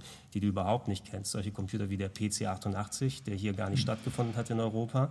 Ähm, äh, da habe ich zuletzt ein paar Artikel drüber gelesen. Die hatten eine ganz große Adventure-Visual-Novel-Szene, weil die entsprechend auch im Erotikbereich unterwegs mhm. gewesen sind. Na, und das war nur auf eine erwachsene Zielgruppe mhm. ausgerichtet und da ging es wirklich dann eher um erotische Sachen in Anführungsstrichen, ein bisschen krassere pornografische Geschichten, die dabei gewesen sind, natürlich du nicht einfach so hier rüberbringen kannst, weil das kulturell auch anders ist. Und ich glaube nicht, dass du ein Computerspiel mit nackten Tatsachen hier einfach so rausbringen könntest zu der damaligen Zeit. Hat aber anscheinend auch einen großen Einfluss darauf genommen, wie dort die Computerspielszene dann mitgenommen wurde. Also, ah, okay, ja. Na, das sind, das sind, man, man, kriegt als Außenstehender immer so einen Einblick, man hat punktuell Sachen, die mitkommen. Es gibt so viel aus dem japanischen Bereich, dass man immer noch genug zum Zocken hat. Aber da ist auch eine riesige Welt dahinter, mit der wir uns, selbst ich mich gar nicht auskenne. Mhm. No. Lass mal ganz kurz bei den Rollenspielen bleiben. Da habe ich eine Frage, die ich schon lange mal adressieren wollte. Ja. Ist, ich weiß auch, dass die japanischen Rollenspiele sich quasi zurückführen auf die PC-Rollenspiele. Ja. Ja. Was mich interessiert ist aber, dass diese Entwicklung ja so unterschiedlich geworden ist. Relativ früh haben die PC-Rollenspiele diese Individualisierung angefangen, mhm. die die japanischen Rollenspiele so nicht mitgemacht haben. Also du machst den Charakter selber, mhm. ich bin der Held. Das ist auch ein sehr amerikanischer oder europäischer Gedanke, dass ich so im Mittelpunkt stehe. Ja. Und aber auch der Versuch, sozusagen den, den Kampf des Rollenspiels in so eine Echtzeiterfahrung zu über, überführen und damit auch auch in so einen Pseudorealismus. Mhm. So, wenn du sowas denkst wie Dungeon Master, wo du Sachen so werfen konntest, ja, so wirklich, und dann, das ist ja dann wirklich eine, also auch wenn es ein rundenbasiertes Spiel ist, quasi eine relativ, mhm. also eine echtzeitige Erfahrung, wo du sehr unmittelbar eingreifst, so fast schon so ein Ego-Shooter-Perspektiven-Ding. Und die Japaner haben ja Ewigkeiten auf diesem super artifiziellen, super stilisierten, immer gleichen Rollenspielkampf rumgesessen, mhm. ähm, rundenbasiert und dann immer dieses komische mit den aufgestellten Gruppen, die sich so attackiert haben. So. Woran würdest du sagen, liegt das? Also ist es eine Game Design Strömung oder warum sind die den, diesen Weg nicht mitgegangen? Ich denke einfach, also wir hatten ja schon ein paar Punkte in der mhm. Richtung ausgeführt. Ich kann das auch nur von der Außenbetrachtung mhm. machen, weil natürlich ich mich nicht in alle Japaner damals reinversetzen kann, wie du hast ihre schon ziemlich viele gespielt. Äh, ich habe genau, ja. ich habe ziemlich viele gespielt, aber natürlich die sind nicht für mich als Publikum mhm. entwickelt worden, sondern einfach, weil die wissen, dass die entsprechenden Japaner draufstehen. Mhm. Und da darf man eigentlich wirklich nicht den, den Wirkungs- oder die, die Strahlung von Dragonfest unterschätzen, mhm.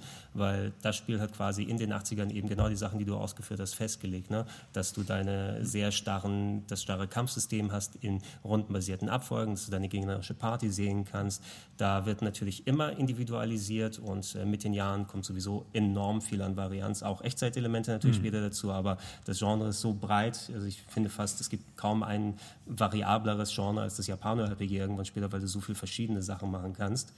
Ja, weil, weil die meisten Sachen aber auch den meisten Leuten nicht wirklich bekannt sind. Weil man sie nicht kennt, ja. Genau, okay, weil, man, ja. weil man das dann nicht anstellen kann. Aber viel von dem, was man auch hierzulande gesehen hat, ob es das Final Fantasy und die anderen Sachen sind, Dragon Quest war so erfolgreich, dass selbst heute noch, wenn Sachen rauskommen, du hast ewig lange Schlangen vor den mhm. Videospielläden, na, als die meisten Leute noch richtig gekauft haben und nicht nur digital runtergeladen. Ähm, früher wurden da teilweise sogar ähm, die äh, Schulen wurden geschlossen, weil die wussten, dass die Kids eh alle anstehen, um sich das neue Dragon Quest zu kaufen. Und das war fast ein komplett anderer äh, Schlag. Also du wirst hier nie in Deutschland dann es gehabt haben, wenn das neue Ultima rausgekommen ist, dass die Schulen geschlossen wurden, ne, weil die Kids alle da stehen und anfangen, sich Ultima zu kopieren. Nein, im Laden hat sowieso keiner gekauft. dann damals hierzulande. Mhm. Und das war so ein prägendes mhm. Ereignis von denen, dass viele imitiert haben, mhm. natürlich dann. Ne? Und äh, ob es dann von anderen Herstellern gewesen ist, ob die, das Gegenstück Final Fantasy war, was natürlich dann im Westen auch später groß geworden ist.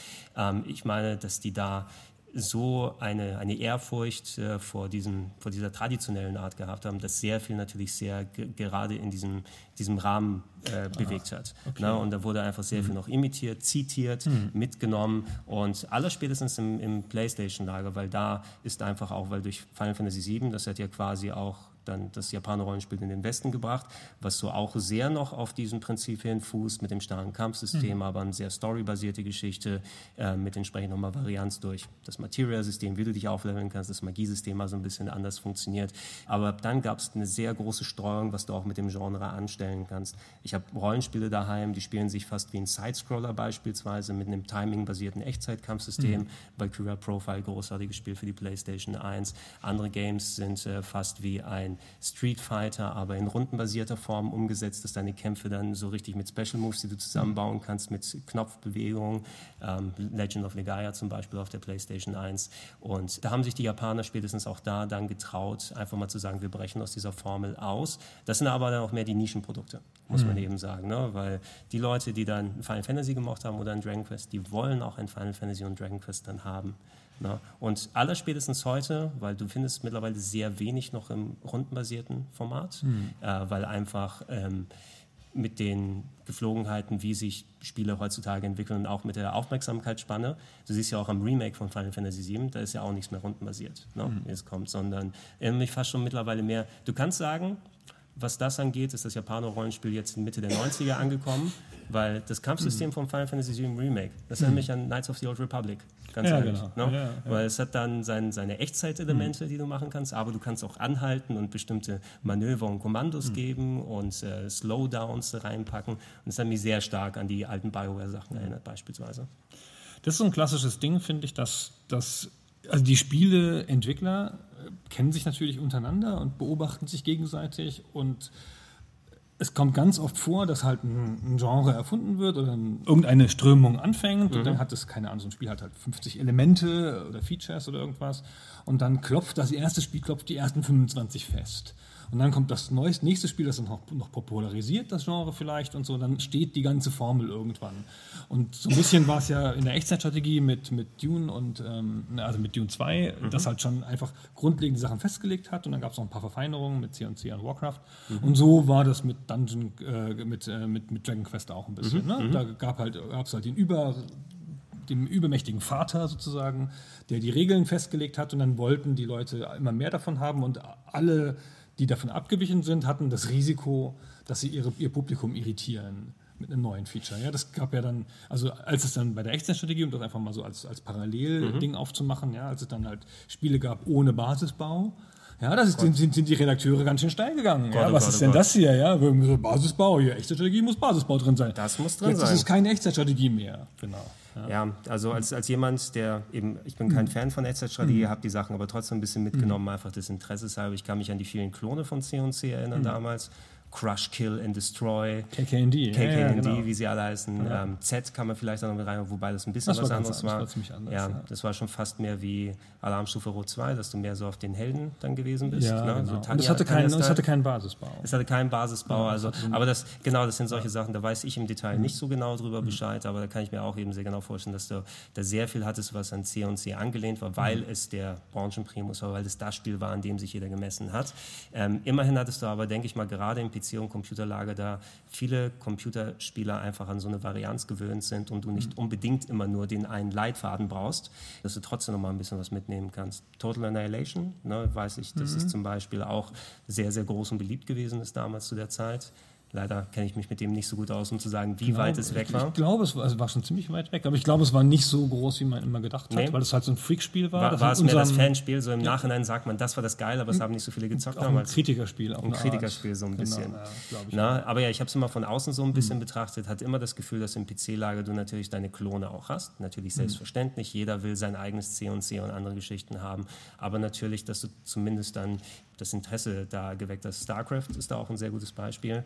Ähm, StarCraft war somit das beliebteste Spiel, was ich bei mir im Internetcafé hatte, selbst wenn es uralt gewesen ist von 98 damals zu der Zeit. Aber das haben die Kids und Jugendlichen bei mir bis ins Jahr 2009, 2010 immer noch regelmäßig gespielt. Selbst wo StarCraft 2 schon draußen gewesen ist. Und das ist ja auch ein recht traditionelles Spiel im Nachhinein, muss man eben sagen. Ne? Ja, Was so ein genau. Strategiespiel Genau, es hat nur ein bisschen iteriert und poliert auf der Formel, Genau, aber halt ja. perfekt. Es war, es war das Perfektionierte sozusagen. Oh, wie ist die Balance zwischen den drei Rassen da? Wie kannst du die Matches da aufbauen? Dann hast du auf einmal eine ganze Szene, die sich auch im asiatischen Bereich aufgebaut hat, ne, als da noch die großen StarCraft-Turniere gewesen sind. Und ich kenne mich zum Beispiel gar nicht in MOBAs aus. Ne? Also League of Legends und wie sie alle da heißen. Also ich habe Ja, schon nach League of Legends weißt du nicht mehr weiter. So. Da gab da, nee, da, da gab's eins, weil es ein Konkurrent war, aber das äh, mittlerweile komplett weg ist. Ich meine nicht Dota, sondern ich meine, es gab früher League of Legends. Heroes ne? of the Storm gab's noch. Heroes of Das the war Storm, das das, dritte das, quasi. Das Blizzard, genau, aber irgendeins, wo, wo man dachte, eventuell schlägt das parallel noch irgendwelche Wellen. Ich habe keine Ahnung mehr. Also aber das sind doch auch Varianten eigentlich von der Echtzeitstrategie. Ne? Ja, das war, genau, doch, das war doch einfach nur die Warcraft 3 Mod. Die Genau, das ist die Warcraft 3 Mod und das ist so redu reduziert auf, eine, auf die Kampfmechanik und ohne den Basisbau und halt in diesem, diesen Lane-Sachen. Finde ich ganz interessant, das ist so ein typisches Ding gewesen bei den MOBAs, dass sich das so in so Layers einsortiert. Es gab halt League of Legends, das war so das, das erste große, die Popularisierung nach den Mods und das war nicht so besonders gut, aber es war halt da und hat was neu gemacht. Und dann gab es eins drüber, nämlich Dota, sozusagen, was einfach für Expertiger, für Freaks war, für Fans und irgendwas. Und dann gab es eins drunter, nämlich Heroes of the Storm, weil Blizzard nämlich die übliche Met- Methode gemacht hat und zu sagen, so, wir machen das jetzt nochmal in einfach, damit das alle spielen können. Und das hat erstaunlicherweise nicht funktioniert für, für Blizzard. Das erste Mal, dass ihnen das fehlgeschlagen ist, dieses Konzept. Und dann waren es halt sozusagen im E-Sport nur noch zwei und dann kamen noch welche dazu und wieder auf und so. Man sieht es auch ein bisschen einfach, dass so viele Leute versucht haben, als World of Warcraft richtig Hm. losgegangen ist. Ne? So viel war sehr, sehr stark imitiert. Man hat versucht, das nächste World of Warcraft zu machen, aber wozu World of Warcraft ersetzen, kann man sagen. Ne? Ich kann mich an das, an das äh, Herr der Ringe MMO erinnern, was so Ende der Hm. war nicht 2000 schlecht. Es war nicht schlecht beispielsweise, aber soweit ich mich erinnern kann, war es ja auch versucht auf ähnlichen Faden zu wandeln. Ich glaube auch dann eher, wenn du schon so ein übermächtiges Spiel hast oder etwas, wo einfach die Strahlkraft so stark ist, dass du da wenig wirklich bieten kannst, wenn du versuchst, da zu konkurrieren, musst du eher eine Alternative bereitstellen und dann finden äh, da entweder deine eigene Nische oder deinen ganz eigenen Bereich. Selbst wenn es das gleiche Genre ist, machst du aber genau, nicht genauso gleich wie World of Warcraft. Das ist was, was heutzutage zum Beispiel funktioniert. Also wie gesagt, ich bin kein Multiplayer-Spieler und ähm, ich spiele auch keine MMOs im Grunde. Ich habe in meinem Leben vielleicht zwei, drei Stunden World of Warcraft gespielt, um da mal reinzuschauen. Ne? Weil sowas auch mich nicht reizt. Wirklich ganz groß. Wie man es überhaupt anfangen kann, das- ohne, ohne drin zu bleiben, wie wir alle. Ich, ich bin aber auch sehr, also was solche Sachen angeht, sehr unsozial. Ja? Hm. Ich vermeide das Wort asozial, weil es wieder was anderes dann wieder zusammenpackt. Aber ich spiele nicht gerne in solchen Welten mit Hm. anderen Leuten gemeinsam zusammen und oh, jetzt schon wieder eine Instanz, wo ich mit anderen zusammenspielen muss. Wenn ich so ein MMO Solo spielen könnte, ohne dass ich mit irgendeinem da draußen interagieren müsste, das wäre mega geil, weil ich glaube, auf die Spiele hätte ich voll Bock. Naja, World of Warcraft lässt sich ja nun echt Solo spielen. Ja, ja, ja, ich weiß, zu, zu gewissen Arten natürlich schon, Ja. aber ich, ich äh, bin eben nicht so, ich lasse mich nicht wirklich in solchen Sachen fallen und ich erfind, empfinde das fast schon mehr als Arbeit dann irgendwann. Was ich tatsächlich aber mal gemacht habe, es gab ein MMO, wo ich viel Zeit investiert habe. Ich habe es im Nachhinein, da gibt es auch einen Counter auf der Playstation und dann gezeigt, okay, du hast 300 Stunden da gespielt, das war Final Fantasy 14. Das liegt aber nicht an meiner Vorliebe für Final Fantasy, ähm, sondern ich habe mich irgendwann mal sehr blauäugig dazu bereit erklärt, ja klar, ich mache einen Beitrag dazu. Da hieß es, oh, ähm, wir wollen gerne mal, dass du was, Gregor, als Experte mal zu dem Spiel sagen kannst. Ich habe nicht so viel Erfahrung in MMOs, aber ey komm, ich will das mal irgendwann mal machen, einfach um da auch diesen Aspekt zu lernen und äh, mir da mal ein bisschen Erfahrung dazu zu holen. Ich mache mal so Tagebücher daraus. Das heißt, ich habe einen Charakter gebaut und ich habe so kleine Geschichten geschrieben, sozusagen, wo ich mit dem aus seiner Perspektive die vertont habe und so Videos dazu geschnitten. Das Ding war, um die Story bei Final Fantasy XIV dann zu spielen, das schon nach dem Reboot gekommen ist. Das ist ja auch berühmterweise zuerst gescheitert und wurde dann nochmal komplett neu aufgebaut. Und da waren wir bereits einige Patches drin und einige Story-Sachen. Alleine, um dann die Hauptstory nochmal versuchen mitzuerzählen, weil das auf den Release des neuen Add-ons Heavensward hinführen sollte, was vor ein paar Jahren erschienen ist.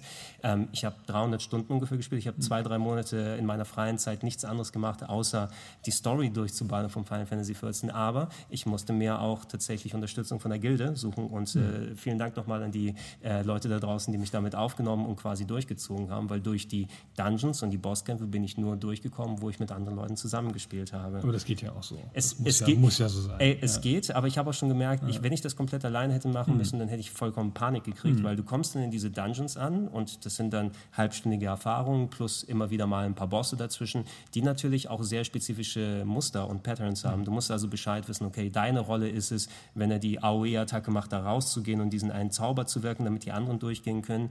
Und ich habe da auch gemerkt, wenn du da als Neuling reingehst und da sind auch dann Leute mit dabei, die werden sofort sauer, wenn du nicht genau Bescheid weißt, was du machen sollst, weil die diese Dungeons schon 800 Mal gemacht haben, mit denen du gematcht wurdest.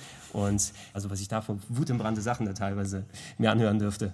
Deshalb mit der, mit der Gilde war es in Ordnung, aber ansonsten will ich sowas nicht anfassen. Für viele Leute ist das wie Arbeit. Also Ja. das ist ein ganz hübscher Unterschied zu unserer Sozialisierung, nämlich wir hatten ja schon bisschen beschrieben, diesen, diese Faszination, wenn man diese Diskettenboxen gekriegt hat oder sonst irgendwas und diese vielen unterschiedlichen Spiele. Und das ist ja was, was glaube ich einfach grundlegend verloren ist. Also trotz der Möglichkeit ja auch heute auf Steam und solchen Sachen tausend verschiedene Spiele zu spielen oder mit der Apple Arcade jetzt oder was weiß ich, irgendwelchen Abo-Systemen. Aber wann immer ich mit Kids rede oder mit jüngeren Leuten rede, die spielen alle ein Spiel hauptsächlich. Oft ist es natürlich Minecraft. Und meine Tochter, ganz typische Karriere so, ist halt, hat Minecraft gespielt und ist dann von Minecraft, also nur Minecraft, auf nur Stardew Valley gewechselt. Und das hält gerade an und vielleicht wechselt sie dann auf Roblox oder irgendwas, aber so in so großen Blöcken ist. Du kommst irgendwann nach Hause. Ist das etwa Fortnite? Oh nein! Nicht zu sagen gegen Fortnite. Nein, nichts dagegen. Aber Stardew Valley ist natürlich toll. Stardew Valley ist ganz super. So. Das ist übrigens, da ich gleich noch eine, eine kleine Sache zu. Aber das geht so in so großen Blöcken. So, ja, weil diese Spiele auch alle so, so umfangreich sind, so lang sind und so viel Lebenszeit erfordern, um sie entweder, also die großen Sachen damit zu bauen, die man in diesen Sachen bauen kann. Ähm, Festungen, Burgen, Städte, was weiß ich was, ja, Dörfer. Oder um sie so in den Multiplayer-Spielen so zu meistern, dass es sich lohnt damit. Ja, ich spiele ich spiel super gern Fortnite, aber ich bin ja sofort tot. Ja, also ich, das, Das- ist ja, das ich ja ich. dieses typische Noob-Gefühl bei, bei Fortnite, das halt so viele Leute haben in meinem Alter. Ich komme halt rein und dann suche ich da alles da rum und dann finde ich dann meine Munition und das Dings und Headshot. Dings und dann bin ich tot. Und dann weiß ich nicht, wo der Schuss herkam. Mhm. Und dann irgendwie hat mich dann, das ist, das, das kann ich nicht mehr. Also ich komme da nicht mehr hin, ich habe das Blickfeld nicht irgendwie, ich weiß auch nicht. Ja. Naja, aber jedenfalls, diese ganzen Erfahrungen sind halt heute so umfassend wie deine 300 Stunden in Final Fantasy. Ja. Also man, man hat das, macht das heute anders. Die Spiele sind so ausschlussmäßig gebaut. Ab, absolut. Ich würde es fast sogar auch eher sehen, ist natürlich vielleicht so ein bisschen die alte Schule. Wir haben solche Spiele auch zum Teil auch gespielt, natürlich um sie abzuschließen, um dann eine bestimmte Erfahrung zu haben. Du guckst einen Film, um den Anfang zu sehen, das Ende zu erleben und dann hast du es ein bisschen kategorisiert und hast das mitgenommen, diese Erfahrung, hast wieder, bist bereit für was anderes. Wenn du heutzutage hingehst, auch durch die ganze Streamer- und Online-Szene natürlich begünstigt, das sind ja keine Spiele klassisch per se mehr. Minecraft ist und selbst Stardew Valley, das natürlich auch noch definierte Start- und Endpunkte hast, es ist mehr ein Medium. Es sind eben, also Minecraft, du hast ja direkt den Vergleich mit den Lego-Blöcken ne, oder den entsprechenden Spielzeugkästen. Sandkästen, die du damit haben kannst. Es ist das Medium, wo sich die Leute drin austoben können, wo man gemeinsam irgendwas versucht, irgendwas baut, irgendwas macht, mit seinen Let's Playern, die man gerne zuschaut, die dann, also wenn ich da sehe, Minecraft Teil 2435, ja. also what the hell, ne? Äh, aber es ist eben nur das Medium, in dem sich die Leute austoben und es ist dann, vielleicht ist es vielleicht äquivalent damit, das ist das Auto, was du für so viele Jahre fährst. Ne? Mhm. Du versuchst ja nicht das Autofahren durchzuspielen, du machst es einfach, weil es dann irgendwie mit dazugehört und Stardew Valley ist da mhm. auch recht ähnlich, auch wenn du da dann irgendwie dein Ziel erreichen kannst, aber da ist es eben deine Farm zu pflegen, in einem Dungeon unterwegs zu sein und mehr diese Art Lebenssimulation mitzumachen, was vor allem auch die soziale Komponente mit dem Freundeskreis damit nimmt, weil alle spielen das, ich tobe mich da mal aus, ich kann mich mal austauschen und ähm, das sind dann die Geschichten, die, glaube ich, heutzutage ein bisschen mehr ziehen werden. Fortnite ist genau das Gleiche, das ist auch das Medium, wo mhm. dann eben das für die Kids, für die Jugend und so weiter passiert. Na? Ne? Und da geht es nicht darum, einfach nur da den neuen Level oder das zu beenden oder auszuprobieren, sondern jeder spielt es, oh, hast du den neuen Skin, lass uns das mal austesten, oh, dieser Event steht gerade an, hast du gesehen, da ist so ein Meteor, was passiert denn da und solche komischen Geschichten. Und äh, da ist die Sozialisierung für jemanden, der in den letzten zehn Jahren angefangen hat erst mit dem Spielen und heute vielleicht als Kind oder als Jugendlicher dabei ist, das wird ihn einen komplett anderen Weg nehmen, einfach weil alles so verzahnt, so vernetzt, so miteinander ist. Ja. Ist so abgefahren, weil ich habe doch bestimmt zwischen 10 und 20, in diesem Alter habe ich doch bestimmt 500 verschiedene Spiele gespielt. Mhm. Ja, vielleicht mehr, kann ich also schwer einzuschätzen, vielleicht waren es noch nur 400 oder sowas, aber irgend so eine Zahl in diesem, ja, ja. dieser Region, wenn man überlegt, dass man, da kommt ja eine Box mit 200 Spielen. Mhm. also da hat man die ja mal alle gespielt und dann kommt noch eine andere Plattform dazu und so. Also lass es 400 gewesen sein, aber irgend so eine, so eine Zahl hat man ja und das ist ja so ein bisschen der Grundstock also auch unser, unseres Wissens oder unserer Kritikfähigkeit ja. oder als Spielekritiker oder als, als Spielejournalisten, auf der wir uns bewegen so. Und das hat man ja heute nicht mehr. Wenn man heutzutage mit 20 hat man fünf Spiele gespielt. Also jetzt krass, genau. Und die aber natürlich dann mit, da hast du das T-Shirt gehabt, hast die Let's Player geguckt, warst auf dem Con mhm. und hast halt die selber noch gespielt und so. Ja. Also viele, viele, viele Stunden. Also gerade Minecraft nimmt ja einfach massenhaft Zeit ein. Ja. Ja, ja, also eine ganze Zeit lang hat es von der Zeit, die meine Tochter und ich gemeinsam, also Eltern, Quality Time, mhm. hat es bestimmt 20 Prozent eingenommen. Mhm. Das gemeinsame Minecraft-Spielen. Ja, das ist dann eben heutzutage mehr so ein Aspekt. Wenn ihr früher mhm. gemeinsam, wenn es vor 10 oder 20 mhm. Jahren gewesen wäre, dann hättet ihr wahrscheinlich eher noch klassisch mit Lego-Blöcken was gebaut, ja, genau. aber im Endeffekt ja. war das jetzt das Medium, dass man das eben mit dieser digitalen Komponente nochmal mit dazu packt.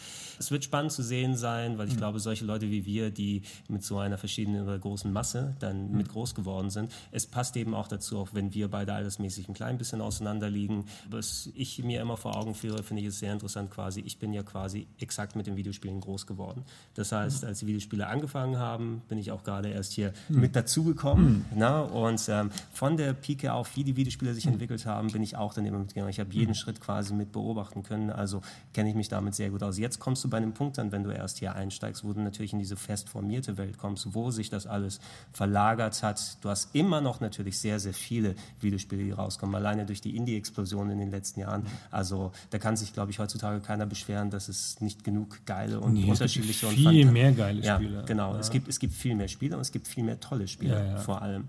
Na, also selbst ich würde wahrscheinlich jetzt, wenn ich versuche, so umfangreich mich hm. zu informieren, wie ich es früher einfach automatisch getan habe, weil hm. du hast eine Diskettenbox gehabt oder du hast die Zeitschrift durchgeblättert, die die Titel ausgesucht, nochmal nachgeholt, anderswo gespielt. Ich könnte mich wahrscheinlich heutzutage nicht mehr umfassend, hm. vergleichsweise umfassend informieren und ähm, das, das funktioniert nicht in der Form. Das wird also interessant zu sehen sein, was jetzt so die Spieleberichterstattung, ob das überhaupt noch so einen klassischen Wert hat, hat, wie wir es hier machen. Ich habe beispielsweise, da haben wir, sind wir auch gar nicht drauf eingegangen, da hätte ich dich auch nochmal gerne gefragt, du hast ja geschrieben, ne? Hm. also entsprechend für Zeitschriften und Artikel und so weiter gemacht. Ich habe eine Handvoll Artikel geschrieben, erst im Nachhinein für die Game Master, für eine hm. Kinderzeitschrift, weil ich das auch mal gerne probieren wollte. Es war immer mein, meine hehre Absicht und mein Wunsch, irgendwann mal ins Schreiben da reinzugehen, hm. weil ich die Videospielzeitschriften so toll fand. Aber letzten Endes bin ich beim Fernsehen gelandet aus Versehen, wie es so passieren kann. Also habe ich die Schiene nicht so groß gemacht. Das wird heutzutage ja eh auch nochmal anders sein, weil du wirst nicht mal losgehen und sagen, oh, ich will jetzt gerne über Videospiele schreiben, sondern ich würde gerne jetzt eher Let's Player werden und andere Geschichten. Genau, das gibt es ja nicht. Erzähl, erzähl mal ein bisschen was dazu. Wie bist du denn zum Schreiben dann äh, dahin gekommen? War es etwas, wolltest du schon immer berichten über Videospiele? Weil da muss man, finde ich, auch eine Leidenschaft über das Erzählen und Vermitteln von Videospielen haben, als nur über das reine Zocken. Das ist ja auch etwas, sonst kann man da auch nicht mit Leidenschaft damit rangehen. Davon hat man ja keine Vorstellung, wenn ja. man den Beruf anfängt, weil damals war ja alles fröhliches Laientheater und die meisten Leute, sie haben ja den Beruf angefangen, Spieleredakteur ohne jegliche Ausbildung mhm. in irgendeiner Form und ich bin ja auch so von der Straße wegrekrutiert worden. So. Ich war schon relativ alt, ähm, 27, als ich bei der GameStar angefangen habe und hatte. Das ist lustig, ich habe mit 27 bei Game One angefangen. Ja, das ist immer. Ja. Genau. Also ich war so als Mensch einigermaßen fertig, hatte mhm. auch differenzierte Meinungen, konnte mich artikulieren, wusste, was ich wollte und so. Aber als Handwerkszeug, um da reinzugehen, hatte ich nur das Gaming. Mhm. Also ich hatte nur meine Spielekenntnis, meine hatte eine breite Erfahrung über das Spielen durch diese Zeit im Spieleladen und durch selber zocken und alles andere musste ich da lernen. Das einzige, was ich so hatte, ist so, ich hatte schon, also ich hatte minimales Schreibtalent, glaube mhm. ich, und alles andere hat man da so Hardcore beigebracht gekriegt, aber genauso methodisch, wie man das auch beim Fernsehen so, wie Licht geht und wie mhm. Ton geht und ne, wie man einen Beitrag strukturiert und so so wurde das beigebracht. So. Und das hatte ich so nie auf dem Schirm gehabt vorher, dass man ja auch schreiben muss. Kam da sehr vom Spielen und vom Beurteilen, so, ja, weil ja. viele Leute wollen ja gerne beurteilen. Das traut sich jeder zu, so, ist aber sehr schwer, wie wir wissen. Ja. Eine Meinung habe ich. Ja, genau. Ja. ja. Und ich dachte, man kommt mit dem Beurteilen da ziemlich weit. So. Und dann war es, war es sehr anstrengend. So. Ja, ähm, Genau, aber ich hatte nie das sozusagen als klares Ziel, damit Geschichten zu erzählen. Das war für mich eher anfangs wie ein Beruf so. Und ich habe dann darin so meine, meine Nische gefunden oder meinen Weg, so nach, nachdem ich da den Gulag überlebt hatte. Mhm. Und äh, du hast aber trotzdem dann auch ja dann weitergemacht in der mhm. Richtung, weil du eben dann herausgefunden hast, ey, ich kann mich da auch entsprechend vernünftig ausdrücken. Und für mich war es zumindest, also meine Erfahrung, also die Erfahrung teile ich tatsächlich mhm. in der Richtung, weil ich bin eben mit auch 27 erst quasi mhm. zu dieser ganzen Berichterstattungssache gekommen. Ich habe während meiner Uni-Zeit, also Ende der 90er, angefangen, weil ich so viel Bock drauf hatte, auch gerne mal meine Meinung feilzugeben geben mhm. und mal ein bisschen was äh, so zu kategorisieren. Ich habe auch irgendwann mal angefangen, tatsächlich so Listen mir zu machen, was die Spiele sind, die ich habe, welche Wertung ich denen geben ah. würde und sowas. Äh, einfach, weil das auch irgendwie mhm. so, so zusätzlich zum Hobby für mich mhm. dazu gehört hat. Ähm, ich habe angefangen parallel zum Studium und dann ja, hauptsächlich, weil ich nicht mehr so viel studiert habe, weil es mhm. nicht ganz so mein Ding gewesen ist, äh, mir eine Website zu machen, den RPG Heaven, wo ich dann mhm. angefangen habe, über meine Lieblingsspiele zu schreiben und ich gebe mal eine Prozentwertung und ich suche einen Screenshot raus, weil es damals im Internet auch nicht so wirklich viel gegeben hat in der Richtung, in mhm. Deutschland gar nichts in der Art und ähm, so, wenn ich heute auf meine alten Texte gucke, ist alles grausam, ist alles mhm. grauenhaft, aber man braucht es natürlich, um sich mal ein bisschen ja. dann nach und nach. Ist, du, du würdest kein vernünftiger Autor sein können, wenn du nicht alle halbe Jahre deine alten Texte siehst und sagst, das ist grauenhaft, das könnte ich heute viel besser, das würde ich heute auch nochmal anders machen.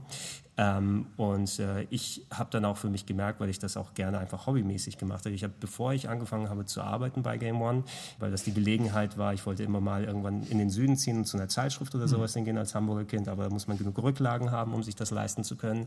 Ähm, zum Glück, dass in Hamburg die Redaktion dann Leute gesucht hat und ich zumindest von Foren her eine Handvoll von den Leuten kannte, dass sie mal gesagt haben, hey, ich könnte gerne vorbeikommen, ich mache seit zehn Jahren hier Videospieltexte hier und so weiter, mal sehen, ob das funktionieren kann oder nicht. Und letzten Endes bin ich genau in diese Schiene reingerutscht, wo ich in diesen Clownhaufen reingekommen bin, wo Leute dann, die kamen noch natürlich eher aus dem Zeitschriftenbereich, dass die zumindest ein bisschen Erfahrung hat, aber keine Ahnung von Tuten und Blasen mit der Fernsehproduktion. Hast gesagt, Licht setzen, hm. wie ist ein Beitrag strukturiert, wie kannst du O-Töne aufzeichnen, wie kannst du ungefähr einen Flow reinbringen, was kannst du an Informationen reinpacken. Das sind so alles Sachen, die ich da erst gelernt habe. Es war so mehr, ich habe mich ein bisschen darauf vorbereiten können durch meine Texte, aber es war komplett was Neues ins Wasser schmeißen und guck mal, ob du da richtig hm. überleben kannst. Und dann für mich gelernt, hey, ich mag nicht nur das Spielen an sich, sondern das Berichten über Spiele, das Reden über Spiele. Das, also das ist ja auch ein Resultat, was wir hier gerade daraus machen. Man muss auch so dieser Schlag Mensch sein, der dann hm. Bock auf diese beiden Sachen hat ne, und merkt, dass man beides einigermaßen gut kann oder dass man sich darin ausleben kann.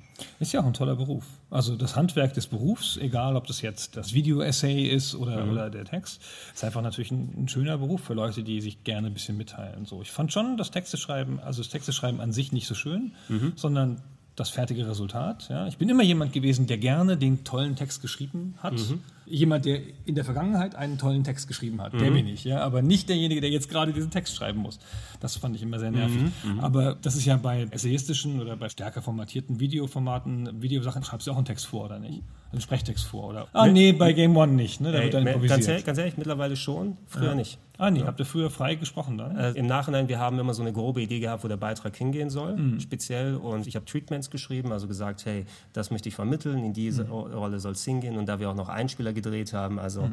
Kollege Simon verkleidet im Panther-Kostüm, springt vom Baum oder keine Ahnung, mhm. was da passieren soll. Und dann zerfleischt er den Witcher. Mhm. Äh, je nachdem, also solche Sachen haben wir dann gescriptet und dann gedreht und so weiter. Aber meist habe ich mich dann versucht, irgendwie so hinzufühlen. Ich habe im Nachhinein den Text geschrieben, was natürlich absoluter Kokolores ist, mhm. denn wenn ich heutzutage sowas mache, würde ich mir einen Text vorschreiben, wenn ich so einen stringenten Beitrag machen muss. Ich bin mittlerweile aber dazu übergegangen, ich schreibe mir für mich persönlich tatsächlich gar keine Texte mehr, sondern ich mache das fast podcastartig, muss man sagen. Also wenn ich ein Review daheim mache, ich habe ein Spiel gespielt und ich möchte jetzt ein Video-Review dazu machen. Ich habe mein Setup daheim, ich weiß grob, vielleicht schreibe ich mir zwei, drei Punkte auf, über die ich reden möchte. Ich mache das Mic an und sage erstmal, hey, Begrüßung, das ist das, worüber ich reden möchte, das, das. Satz gefiel mir nicht, ich wiederhole den vielleicht zwei, dreimal, aber so mache ich das peu à peu, bis ich ungefähr meinen Beitrag habe, der fertig ist, ohne mir was vorgeschrieben zu haben. Das funktioniert für mich tatsächlich besser mittlerweile, weil dann habe ich so, ein, äh, so eine Aufzeichnung in einer Stunde fertig, anstatt, wenn ich schreiben würde, bin ich mir sehr sicher, dass ich drei, vier Stunden da sitzen würde an jeder Formulierung dann hänge und dann Sätze umbaue.